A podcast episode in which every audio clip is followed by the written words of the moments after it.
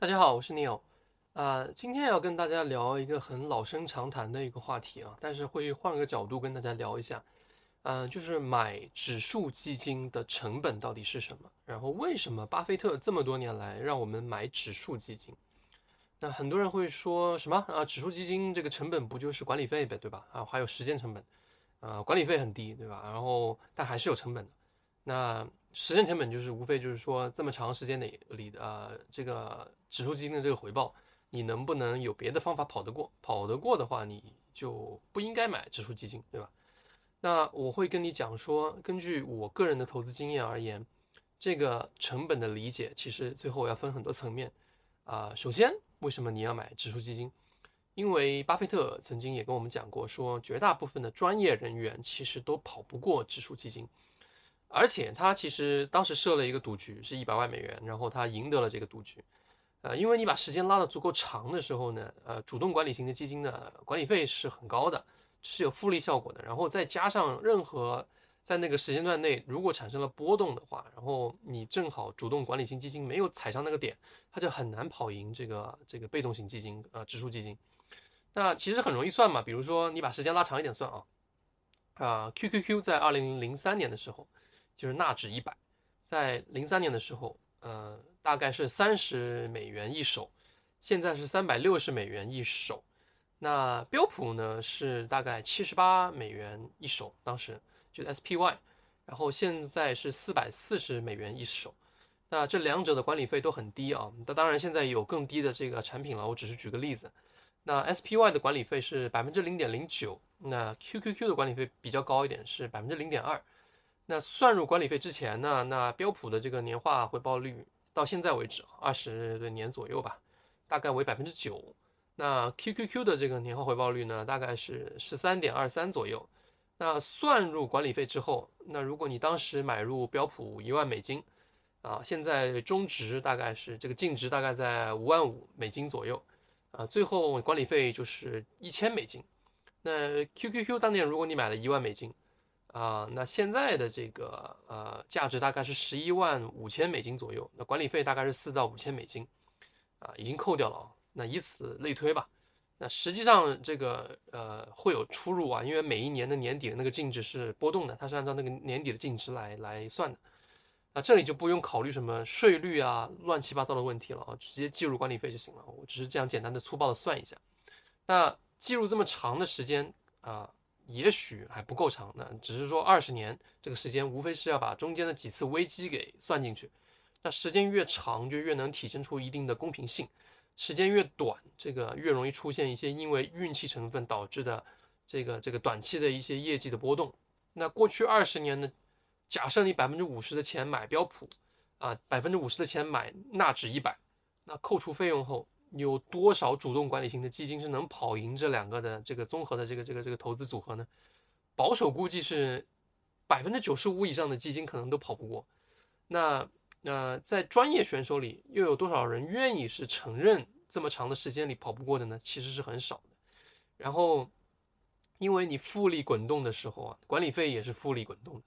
所以它其实。哪怕做的跟这个指数基金差不多的成绩，最后也会比他跑的输很多。那再讲一个很可怕、很很可怕的事实啊，就是在过去二十年里，那些跑赢的基金里面，啊，有大概百分之六十到百分之八十的时间里都跑输了指数基金。这说明什么呢？这说明那些跑赢的基金其实需要忍耐，它在很长的一段时间里。他持有的资产都是低迷的，这非常不容易，因为 LP 们是大部分是没有耐心的，然后你要押宝在某些资产上，啊，才能有可能跑赢标普五百，那进一步加大了这个长期时运啊、外部条件啊这些事情的因素，那这也就说明了为什么我们在中短期内能看到很多明星管理人，但是长期来看是很难有的原因。那最近看到一个啊，这个很炸裂的一个管理人的成绩啊。这个人叫 Luke Hollard，那他是在过去二十年时间里的这个回报率呢大概为啊百分之二十点八四，那击败了几乎所有的任何指数，这是一个非常惊人的业绩表现。那当然这是通过啊这个原因是因为他是通过这个投资组合而实现的，所以我觉得很炸裂啊，不是单只公司啊。如果你二十年前你买了一两家公司，然后你实现了这个回报率，这不是很让人惊讶的一件事情。你运气好，也许你就做得到，但前提是你要持有这么久。但他是通过一系列的投资组合实现的，这让我觉得很惊讶。所以你看，即使是这么炸裂的一个业绩的管理人啊，他其实也在这个标普表现很好的很多年份表现的也很不好，在二十年的时间里面有七年跑输标普，他也需要在很长的一段时间里，呃，就是忍耐他的资产是跑不赢指数的，啊，而且同时他还需要在很多关键的时刻做出很多关关键的决策，比如说在二零零八年，对吧？你要控制好你的这个基金的回撤。啊然后呢，你必须在股灾之后压住那些短期表现不好，但是长期大幅跑跑赢这个指数的这些优质公司，才能获得这样的回报。那尤其是它其实这个压住的公司不是一两家，而是好几家公司，六七家公司都是这样的公司，所以这非常非常非常不容易啊，也有一定的运气成分，但是现在不好说运气跟这个能力这个占比多少啊，因为时间拉得越长，这个事情就越模糊。呃，当然，我刚才讲的这个事情都是这个税前的这个业绩啊，那他自己管理就没有管理费嘛？那通过自己的这个努力和时间付出啊，那最后跑赢了这个指数，很厉害。但是呢，如果你把这个这个呃税务考虑进去的话呢，我估计啊，他这个成绩最后其实跟这个你买 SPY 跟 QQQ 在一起的这个组合的这个这个差异啊，估计在百分之五到百分之六左右。我我估计下来，预预预估下预估计下来啊，这不是一百分之百的啊。那也就是说，你长期仅仅为了比指数跑赢那么百分之五到六个百分比的这个点数啊，你要付出的这个代价可能也是巨大的。那你因为你要需需要全身心的投入，每天不停的研究啊，对吧？花很多时间去挖掘这些公司啊，等等。所以聊到这里，你就大概能了解了，就是指数基金长期来看呢，就好像是。足球界的梅西和 C 罗一样，对你就近乎不可战胜的一个状态。你这么多年下来，我能想出来能战胜指数基金的办法就两两三个啊，就呃第一个，你持有大部分是指数基金为底仓，剩下的一小部分基金去做这个啊一一小部分资金去做这个套利，或者是一些啊你认为能跑赢呃指数短期内能跑赢指数的这一些机会。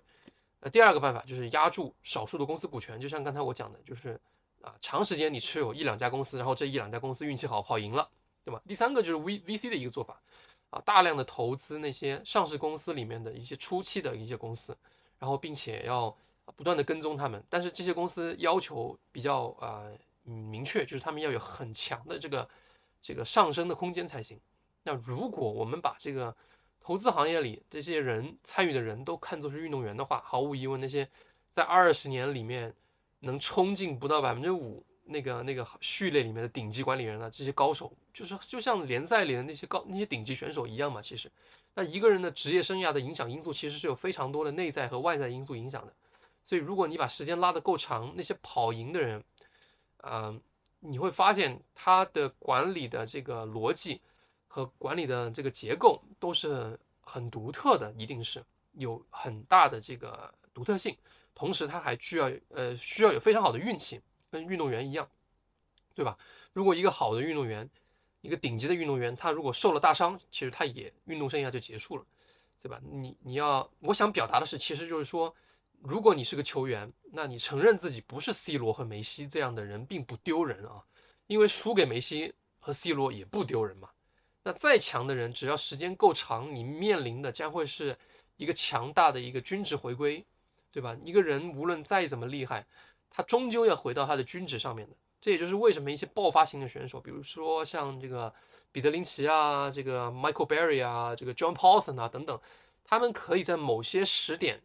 或者一个时间段内实现这个呃一战成名。他要么有些人选择立刻隐退，要么就开始。啊，去去选择一个更稳妥的方式管理他的基金。当然，也你也看到了，有些这个这样的一些管理人啊，他的这个管理水平是会这个走下坡路的，因为他在某一个时点达到的那个成绩是不可持续的。所以，大家对于自己的认知其实是决定自己投资水平的一个重要的一个一个划分线。明白自己是什么样的一个运动员很重要。如果你是一个一流的运动员，又处于自己的巅峰期，那么就应该。采取一个尽量主动管理的模式，对吧？把握住你觉得能把握住的机会。如果你不是一个一流的运动员，那你就要采取其他的策略啊，对吧？因为看似平均的这种策略水平，比如买指数基金，其实是非常聪明的呀，这个这个决策。那管理投资组合这个这个模式，其实在这个长期对抗指数基金上面是存存有天然劣势的。你时间拉得越长，这个劣势就越明显。啊，大家可能会这个反驳啊，就是我之前也聊过，说，哎，你不是提出来过这个二级市场现在开始一级化了嘛，对吧？现在岂不是机这个机会很多嘛？那长期来看，跑赢指数基金的这个策略是可以制定出来的。那是这样的，VC 的一个做法是明显的一个正向黑天鹅嘛。理论上，我只要在这个股市里面分散我的投资，然后寻找那些未来有爆发潜力的公司，未来只要选中一个，我就可以弥补这个这些失败的众多的这个损失了。这个做法并不稀奇啊，所以你可以看得到很多基金啊，比如说 ARK 这样的。基本上就是这个逻辑去做的，那也有其他的一个一些可能可能更大的一些稳的基金采取类似的这个决这个这个这个决策啊，但是这么做其实没有跳脱出刚才讲的那几个长期的痛点问题，所以它必然只是投资者在巅峰期能选择的一种方式方式，对吧？首先你要面临的是这个长期可能跑不赢标普指数的这种这种痛苦啊，然后呢你要呃具备非常强的学习能力，能选对相对正确的一些资产。最后你要有一定的规模，不然在流动性很糟糕的时候呢，你应对大环境的苛刻，对吧？那个股股市大跌的时候，你如何去利用这种估值低的时刻呢？因为你没有流动性的话，你就没有资金补充嘛。所以长期来看，面对指数基金依然是处于下风的。那很多人朋友就会说了，那照照我这么说啊，那还买啥股票，对不对？还学习什么新的知识呢？你直接买指数基金躺平不就行了吗？你说那么多，你直接躺平不就好了吗？你谁不会啊，对吧？你解释这么这么久，就是希望大家买嘛。那大家其实不要忘了，其实绝大部分看起来，呃，是天上掉馅饼的事情，都是有成成本的，都是有隐隐藏的成本的。有非常多的这个初始资金不是那么多的人呢，是很难去选择这个指数基金作为投资工具的，因为他会觉得十年下来五倍太少了，那十万变五十万，并不能本质上的解决。他的生活需求不能改变他的命运，所以一百万变五百万也可能不够改变命运的，甚至会觉得说，在过去的二十年里面没有跑赢房价。再就是指数基金并不一定能跑赢，呃，这个大多数的投资者在短期内，所以短期内很多人他就会他就会觉得说，那我是能战胜指数基金的，尤其是三五年的这个时时间段内啊，那一旦你。进进出出在指数基金这个事情上面，买进去又又拿出来，买进去又拿出来，你就很难获得一个长期的复利回报。那咱们假设一下啊，那在读这篇呃我写的这篇文章的人，或者看我这个视频的人，这个此时此刻，你在接下来的这个二十年里面可以跑赢指数基金，咱们假设。那啊，但是你需要耗费你大量的时间和精力。那我假设在二十年的时间里。啊，这个标普的回报是百分之八，你跑到了百分之十，这妥妥的跑赢了百分之九十五以上的这个主动管理型的基金了，对吧？那差异有多大呢？就是扣费前那个差异，就是一千万变四千六百万，一千两一千万和变六千万的这个差异。那我用一千万，就是希望这个绝对值大一点，然后你看的差异明显一点嘛。对于绝大部分人来讲，其实我觉得这等于没有跑赢，因为你的资资金量你是达不到这个这个这个级级别的，甚甚甚至是亿元级别的，对吧？不然，这个多出来的这个部分其实是不足以改变你的生活的，或者其他人的生活的。那在我看来，扣费后，呃，跑赢指数基金这么一点点，等于没有跑赢。除非你是一个特别热爱投资的人，不然你其实是可以把这个时间和精力用在很多其他更有意义的事情上面。你去去打工赚钱也好，还是你去做一些享受生活的事情也好，都是更划算的。所以投资成本来讲，本质上。也是你人生成本的一部分，那我们需要去用一个整体的一个一个逻辑去看待它。那投资指数基金的一个优势很明显的原因，是因为它帮你节省了一部分的你这个这个时间成本和这个这个这个这个精力成本，所以相对来看呢，它对于绝大部分人的这个幸福指数提升这个这个概率啊，是远大于你主动去做投资的。那最后很多人会问，那我会怎么做？那我会认真的审视一下我自己的持仓。如果是在一个长期的周期里仍然能存活的比较好的公司，我可能会选择留下来观看它会怎么发展啊，比如说像迪士尼，比如说像 Exxon，对吧？比如说像 Evolution，那其他的公司那可能会是需要在一些适合的时点逐步逐步去退出的，然后换成这个指数基金长期持有。那我经常嗯理解到了一个事情，就是说现在理解到了它啊，理解到了一个事情是，时间拉长了看的话，我们经常会很难界定这个水平和运气在这个事情里的这个占比，在投资里的占比。那这也是为什么李路会说十年是不够分析一个人的投资水平的，那二十年也许，但是也不一定够。那是因为是水平啊，你的投资水平和你的投资回报并不是一个正相关的关系，有时候。所以你要承认和接受这一点，也正是理解了这一点，所以我觉得我能更心平气和的去接受我跑不赢指数基金的这样一个事实，啊，并且能接受我，那帮助我接受这个在长期的一个持有这个指数基金上面，对吧？能接受这个事情，那正是这个这个这个事情呢，啊，能让我继续去学习，啊，和保持一个主动学习、接受新鲜事物的一个习惯，我觉得这个不冲突。因为主动管理和被动管理不应该是一个完全对立的事情。那，嗯，像举个例子啊，也许，嗯，某一个时刻你的人生会获得像巴菲特一样，能在某些啊时段获得长期的一个低息的一个贷款，或者一个资金的提供，十年、二十年这种，那你会选择什么样的投资呢？对不对？是资产呢，还是股权呢，还是指数基金呢？对于绝大部分人来讲，嗯。能迅速获得战胜百分之九十五的玩家的一个办法就是指数基金。你只有不断的学习，才能跟得上这个世这个世界的发展，对吧？就像刚才讲的，万一你获得了这样的这个机会，你会选择是不动产，还是股权呢？还是这个别的东西呢？对吧？你要思考这个问题。你只有不断的学习，你才能啊获得这样的能力。